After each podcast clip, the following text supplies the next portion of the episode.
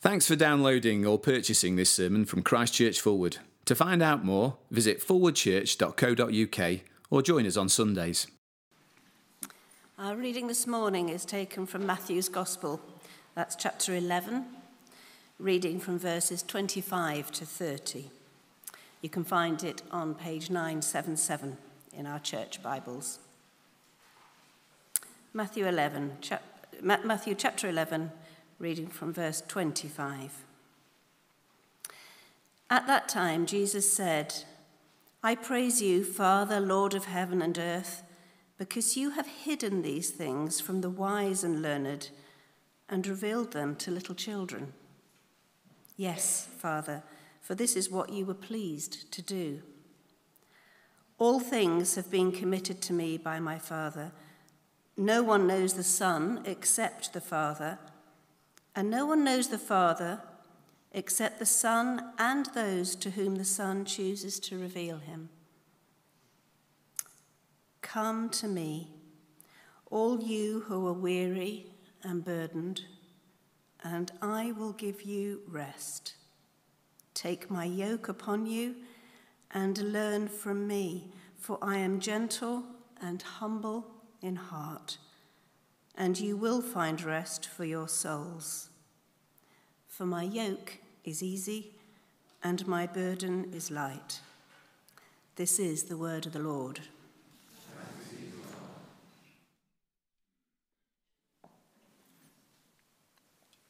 Thank you, Claire. We're going to sing again a hymn all about the wonderful help and comfort we find as we come to the Lord Jesus. And so, as the organ begins, let's stand to sing.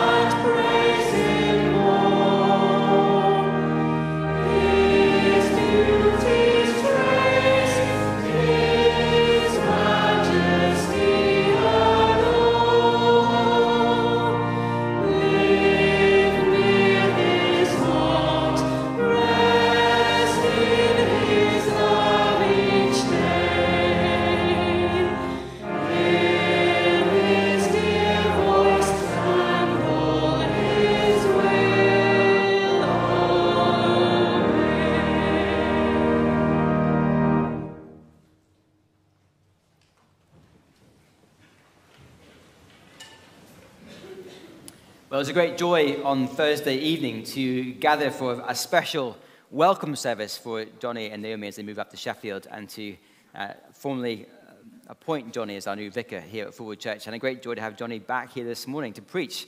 Um, Johnny, before you preach, you very kindly agreed to answer just a few questions. So do come and join me here at the front if that's okay. And um, it's very good to have you here this morning. Uh, Johnny, I won't, I won't ask you um, whether you plan to support Sheffield Wednesday or Sheffield United.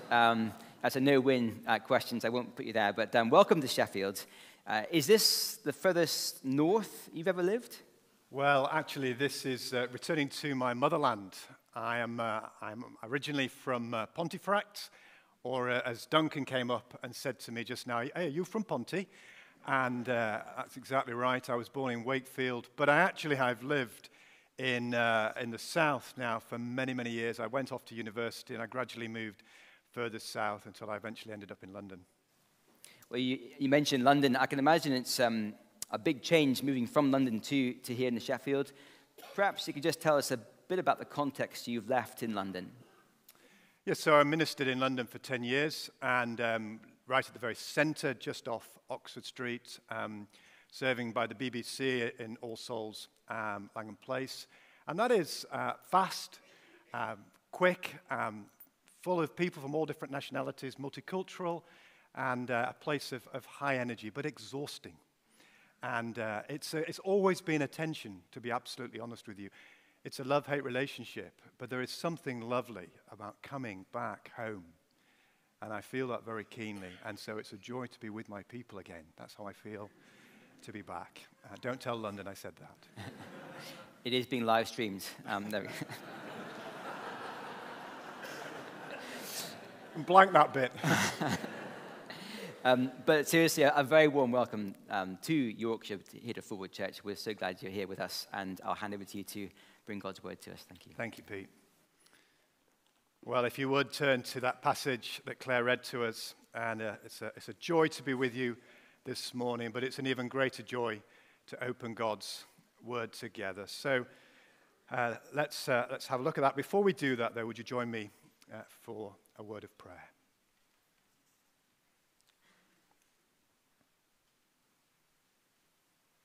Father, we pray that you would speak to us through your word this morning. Draw near to us, speak to us and minister your grace to each one of us in your name. Amen. Now, I wonder what's the greatest invitation that you have ever received? An invitation that was too good to refuse. It seems rather poignant now, but a few years ago, we received an invitation to a garden party at Buckingham Palace. And uh, obviously, we enjoyed the elegant and beautiful gardens. But the highlight was when a little white buggy stopped and we came face to face with Queen Elizabeth. At the heart of the Christian message is an invitation that is too good to resist. It's an invitation from King Jesus. Come to me, all you who are weary and burdened, and I will give you rest. It speaks to those of us who are heavy laden and weighed down with the worries and cares of this life. Now, the communion table is a place we bring our heavy hearts to seek forgiveness, but also uh, to seek reassurance and receive that healing touch from our Savior. And Thomas Cranmer, he took the, uh, the uh, words of invitation that Jesus spoke and incorporated them into the common book of prayer. So when worshippers come in a traditional Anglican communion service to the table, they're invited to listen to the comfortable words our Savior Christ saith unto all that truly turn to him. Come to me, all you who are weary and burdened and I will give you rest. I will give you relief. I will give you strength and encouragement. I will give you hope and cheer. We need hope in this life, don't we? Without it, we shrivel and gradually wither inside. And here this morning, we're given comfortable words of hope. And it's the greatest invitation we will ever receive. It's the greatest invitation we will ever receive because it addresses the greatest need that we have. Now, these words of invitation are familiar to all of us, aren't they?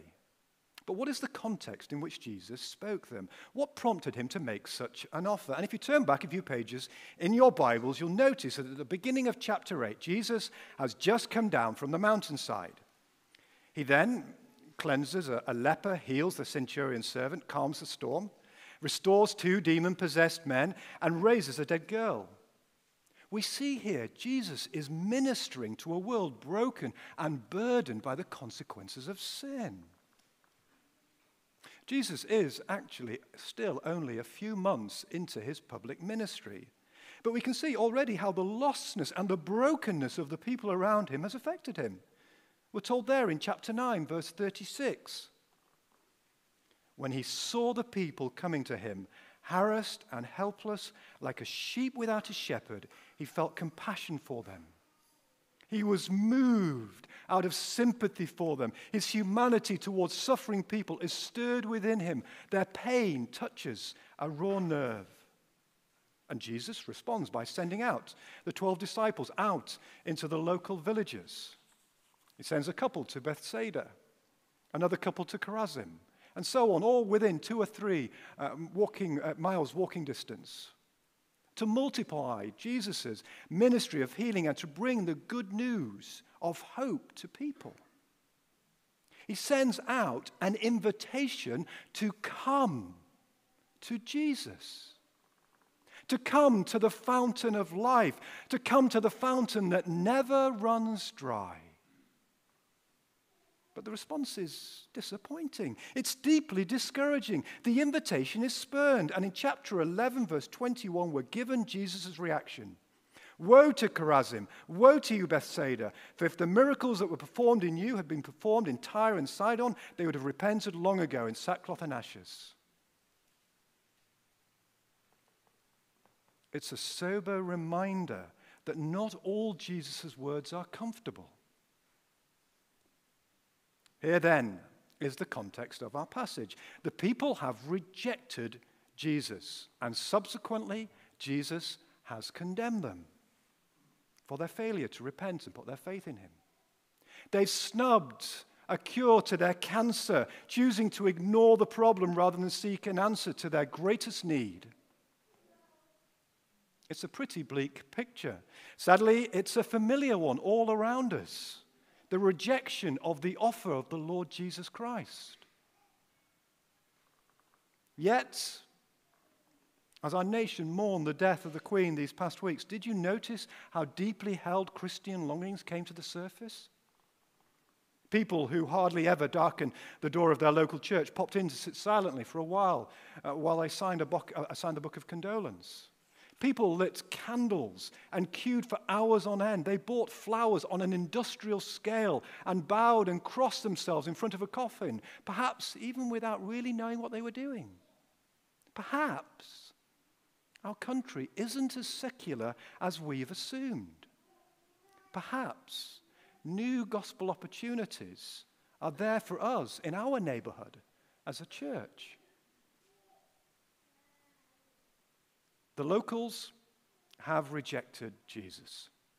But this actually is only half the story. There's actually a lot more going on here, as we'll see. Take a look at the opening verse of our passage, verse 25. The words there are intriguing. We're eavesdropping here on a conversation, a private conversation between Jesus, the Son of God, as he speaks to his Father, in response to the hard hearted rejection of him by the people. I praise you, Father, Lord of heaven and earth, because you have hidden these things from the wise and learned and revealed them to little children. Jesus is thanking his Father for deliberately disguising the message of salvation, of concealing it from the wise and learned. Now, I imagine one or two of us consider uh, that we know one or two things, that we have a measure of wisdom, some of us may even uh, be considered to be, uh, to be um, learned in our field of work. So, what's going on? On the one hand, Jesus is denouncing people for not believing, verse 20. And then on the other hand, verse 25, he's saying the truth was hidden from them. Is Jesus being here deliberately deceptive? Is he saying one thing in public and then in private something completely different? Something completely contradictory? What's happening here? You see, Jesus wants us, you and me, to know what is going on as people reject his glorious offer. He wants us to understand what the deeper thought process is in those friends and family who spurn the invitation to come to him. The word wise here in verse 25 speaks of a sound mind or prudence. The word learned is intelligent, quick to apprehend. So the implication is that those who consider themselves to have knowledge in and of themselves, God hides himself from them. You see, the hard truth is that the people of Chorazin, of Bethsaida, Capernaum were arrogant. They thought that they can do this life without God. He's a, a, an optional extra to family life. Like, you know, do we need a dog to make us happy? You see, they think that they have risen up to the heavens, that they sit above God, the Lord of heaven and earth. They're not prepared to learn from their Creator. And Jesus praises God the Father that he hides himself from people like that and reveals himself to the humble child. Look at verse 25 again. Jesus said, I praise you, Father, Lord of heaven and earth, because you have hidden these things from the wise and learned and revealed them to little children. The word little children here doesn't refer to the gullible or naive. It's speaking rather about those who are prepared to listen. And the suggestion is that there are two kinds of people. There are those who are ready to listen, prepared to learn. Then there are those who are wise in their own eyes. And God the Father deliberately conceals himself from them. He will not be found by those who think they know. Instead, he openly discloses himself to the person who comes like a little child and says, Yes, teach me, Jesus. Here I am. I'm ready to learn in humility. I don't know everything, but I'm hungry to know you better. The point is, is that if we come to Jesus ready to be taught, then he will show us wonderful things from his word. And I think that is a fantastic place for us to start together right at the beginning of our time now, we want, don't we, to find rest for our souls. And how are we to do this? We're to come to Jesus. We're to come humbly. We're to come with the right attitude. We're to come teachable. You know what a wonderful thing it is for us to have at the very heart of our life together, here on a Sunday and midweek in our small groups, I thank you, Father, Lord of heaven and earth, that you have hidden these things from the wise and learned and reveal them to little children. The Reverend Benjamin Palmer tells a story of a man who burst into his study irritated because Palmer had been saying in his preaching that on the one hand they must come to Jesus Christ, but on the other hand they cannot come because they're so dead in their trespasses and sins, that they are unable to do what they must do. And the man says to, to Palmer, You preachers are full of contradictions. And Palmer, without lifting his head as he's continuing, continuing to write, he says, If you think that you can do it yourself, then do it yourself. And there's a, a long pause. And the man says, but I've been trying to come to Jesus Christ, and I cannot. And I cannot. Palmer repeats back to the man. That puts an entirely different complexion on things. Let's go together to our God in heaven in prayer. Come to me Friends, this is the greatest invitation we will ever receive because it addresses the greatest need that we have. And the greatest need that we have is to deal with our sin. The day of judgment that Jesus has spoken about in the previous passage. That's our greatest need. How can I stand before my Creator acquitted? How can I come to the throne of Almighty God on the day of judgment? And Jesus says, Come to me. This then is the greatest invitation because it addresses the greatest need that we have. In the second place, this is the greatest invitation we will ever receive because it reveals the greatest person we will ever meet. Now, when you, when you come to, to God in, in prayer, when you come to Him and, and seek Him, which aspect of Jesus' character do you find uh, easiest to relate to? Is it um, Jesus who's seated at the right hand of the throne of God? who is uh, sitting there in all his glory, who's mediating your prayers on your behalf to the Father? Or is it Jesus, Jesus the friend, uh, the one who sticks closer to us than a brother? For Jesus is not only fully God, he is also fully human. And we're given a glimpse of both aspects of this in our passage. And it's one of those passages, actually, that we could spend weeks, months expounding these astonishing words this astonishing self revealing on the part of Jesus Christ. Verse 27 All things have been committed, handed over to me by my Father. No one knows the Son except the Father, and no one knows the Father except the Son. In other words, the source of all knowledge and the only source of knowledge about God of any certainty and credibility is to be found in Jesus Christ. Do you notice there it says all things, not just some things have been entrusted to me by my Father, says Jesus? so that everything there is to know about God the Father, all of his work, or knowledge of him, everything he wants us to know is entrusted to the Lord Jesus Christ. So if we come to him, we have come to the source of knowledge concerning the living God. And the word know is a specific word in this case, and it speaks of more than knowing something about someone, like their name or what job they do. It is knowing someone in an intimate way in which we know our loved ones. Now, Jesus, so obvious from this passage, is so evidently loved by his Father. He's adored and loved as a son. The Father is so proud of his Son. It's what gives him his stability, not easily knocked by the onslaughts of trials he must endure. It's what gives him his ability to give of himself so fully, so generously, and so thoughtfully. It's what gives him his gentility. Having received nothing but mercy from his Father, he in turn looks to reciprocate such grace and kindness to those he meets. Because he knows the pain that we hide behind our middle class fronts. Here, is the Lord Jesus Christ, disclosing his divinity. He and the Father are one. You see, Jesus is not just simply part of the family, but he shares in common with the Father the same nature. In the beginning was the Word, and the Word was with God, and the Word was God. Jesus has been given a unique position in regard to the Father. He's also been entrusted to a unique disclosure by the Father.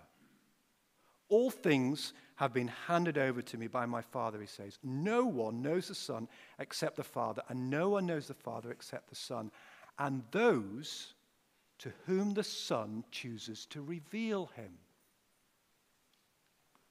Isn't that rather limiting? To, to whoever the Son chooses to reveal God to, to disclose God to. Did you notice back there in verse 25 how full of joy Jesus is as he starts his conversation with his Father?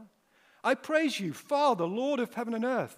He's full of joy because he's about to say something of enormous importance to his disciples, of enormous importance to you and to me.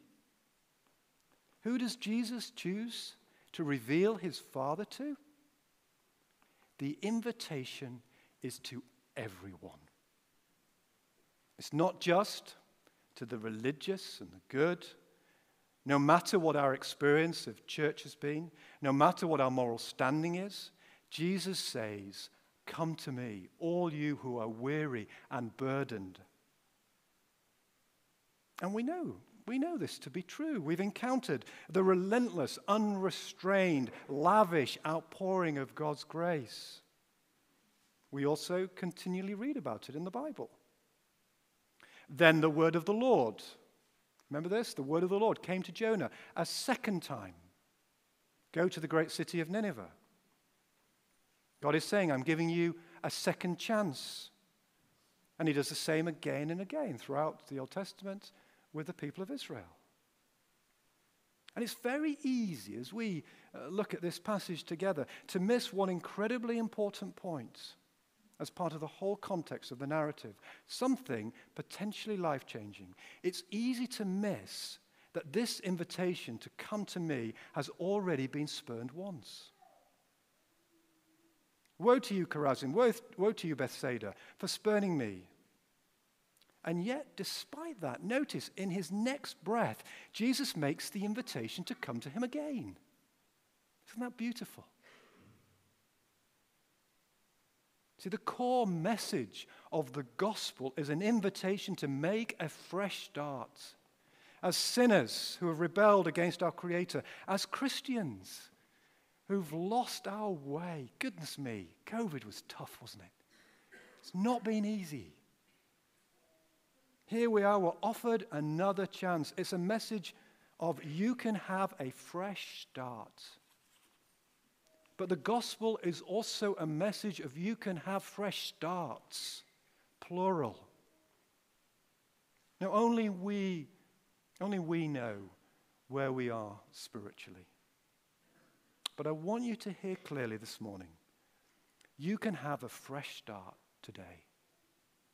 God comes to you a second time. Don't listen to the lies of the evil one who whispers in your ear, You've really messed up this time. There's no hope for change, no hope for forgiveness. See, the message of the gospel, the message of grace is this. The message of your heavenly Father is this I will come to you a second time, and a third time, and a fourth time, and as long as it takes. Jesus here has revealed something of his divinity. And then in the next sentence, verse 28, he gives a little glimpse of his humanity. And it's one of those, uh, those, those occurrences, uh, one of those only occurrences in the whole of the gospel where Jesus tells us something of his own character. For I am gentle and humble in heart. Do you know what that means? It says, I can take anything to Jesus because he's gentle and kind. I can take my ugliest sin and confess it to him. I can take my doubts, my secrets, my fears. And there'll be no lectures like mum and dad, and there'll be no tirade because he's gentle and humble. It was John Calvin who said, Christ has put on our feelings along with our flesh.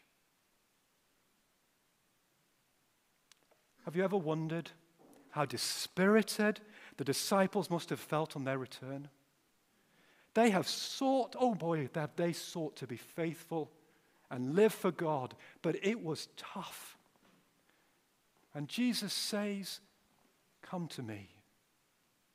It's a reminder that this is a word of invitation to his disciples who are buffeted and burdened by life as much as to the sinner who needs to make peace with God. It's an open invitation to all of us to come with all of our struggles. Bring them to me, Jesus says. I've got them, and I've got you too. Jesus, you see, can lift the burdens of life's struggles, the burden of children who break our hearts, the burden of aging parents losing their memory, getting frailer day by day, the burden of it, the weight of it, the burden of loss, the burden of regret, you know, of that missed opportunity. I wish I'd only said that, or I wish I'd not said that. Jesus says, My dear friend, are you weary? Are you heavy laden? I understand. I feel your pain, your weariness too. Come to me. I will give you rest. It's not a promise that our struggles will go away. It's rather more a promise that even in the midst of the greatest struggle, we can rest in the confidence that the Lord has got it. This then is the greatest invitation we will ever receive because it addresses the greatest need that we have and it introduces us to the greatest person that we will ever meet. And thirdly, this is the greatest invitation we will ever receive because it provides the greatest solution that we can ever imagine. Nobody, nobody has described, although Nathaniel and team did have, a, have an attempt to do that just now, but nobody has described more dramatically than John Bunyan in the Pilgrim's Progress the exhilaration of losing the burden of sin and receiving rest. Let me just read a quote to you. Up this way, therefore, did burdened Christian run but not without great difficulty because of the load on his back. He ran thus till he came at a place somewhat ascending, and upon that place stood a cross, and a little below in the bottom a sepulchre, a grave. So I saw in my dream that just as Christian came up with the cross, his burden loosed from off his shoulders and fell from off his back and began to tumble, and so continued to do so till it came to the mouth of the sepulchre, where it fell in, never to be seen again. Then was Christian glad and lightsome, and said with a merry heart, He hath given me rest by his sorrow, and life by his death. Then he stood still a while to look and wonder, for it was very surprising to him that the sight of the cross should ease him of his burden. Know, in the New Testament, there are certain uh, passages which gather up the whole of the Christian life in a, in a very few words. And one of these is uh, verses 28 to 30. And you'll note in these verses that the Christian life falls into two very perceptible stages. The Christian life, uh, it begins with contact that brings about a commitment. And there are parallels in marriage. Those of us who are married know that the story uh, all began on that first occasion when we met, contact, and then commitment followed. And you'll also notice that these two aspects of the, uh, the Christian life are marked here by a double use of the word rest. It occurs once in verse 38, uh, 28 and again in verse 29. Come to me, all you who are weary and burdened, and I will give you rest. Contact. Take my yoke upon you and learn from me. Commitment. For I am gentle and humble in heart, and you will find rest for your souls. For my yoke is easy and my burden is light. So there's a rest that is given, imparted, and there's a rest that is found. It's not the same rest. It, it happens to have the same word in the original language, but it's not the same experience. So we may sit here this morning as Christians with troubled spirits, and rest, quite honestly, seems aloof, if not possible at all. You see, the second rest is dependent upon a quite different activity. Take my yoke upon you. And a yoke is a heavy wooden beam that binds two oxen together and makes them a team. Uh, you see, the yoke is an invitation uh, to partnership and to direction. It means submission to control. It speaks of a, of a willing coming to the Lord Jesus. Here I am. I am yours. I surrender. You're my king, and I serve you. I make it my goal uh, to learn how to serve him, how to please him, what he likes, what he dislikes. It's about realizing that my life is not my own, and it's about releasing control to Jesus even sometimes releasing control to these circumstances that we're in and saying, Your will, not my will, be done. And it's then that we can find rest in the middle of mayhem, waiting for Jesus to calm the storm.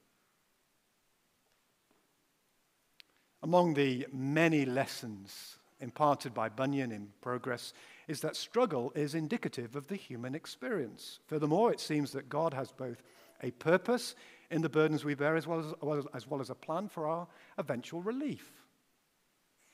And it's a reminder of the importance of the struggle in our journey of faith and the equal importance of enduring to the end. But at times, let's be honest, we feel that quitting is our only option. We just can't do it anymore. So let me urge you this morning not to quit. I'm not saying this as an imperative do this, do that, but I'm saying we don't have to quit because dealing with this is not dependent on us. This moment of wanting to give up is when we cry out to God, I can't do it. I've had enough. It's too hard. I messed up too much. And hear his voice saying, Come unto me, all you who are weary and burdened, and I will give you rest.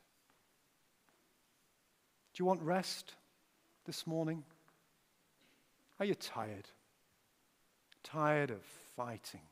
The same sins. Tired of the same old battles. Tired of the relentless disappointments life can bring. Tired of other people and the disappointments they can be. Other Christians, even. Now, we don't know one another yet. I don't know your stories. I don't know your struggles. You don't know mine. Even this past week, some of you will have had pain and suffering. Some of you carry long term hard things I don't know about. So, what do I know? I know a gentle, loving, kind, humble Savior, a Savior whose love for you and for me took him to the cross. Took him to the point when his father turned his back on him at the moment he was in greatest anguish so Jesus can say to us, Take your burden to the cross. Come to me, all you who are weary and heavy laden, and I will give you rest. Whatever you're carrying today, He offers you rest. Will you come to Him? Amen.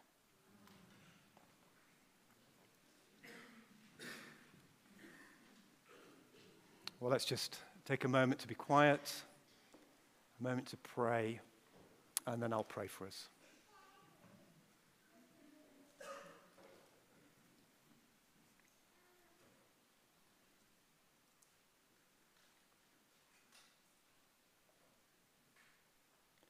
He hath given me rest by his sorrow, and life by his death. Father, we, we thank you for the Lord Jesus Christ we thank you for the hope that he gives each one of us, for the sacrifice that he made, that he is seated at the right hand of the Father, interceding on our behalf, but also that he is that friend who sticks closer than a brother. Hear our heart cries this morning, we ask, in your name. Amen.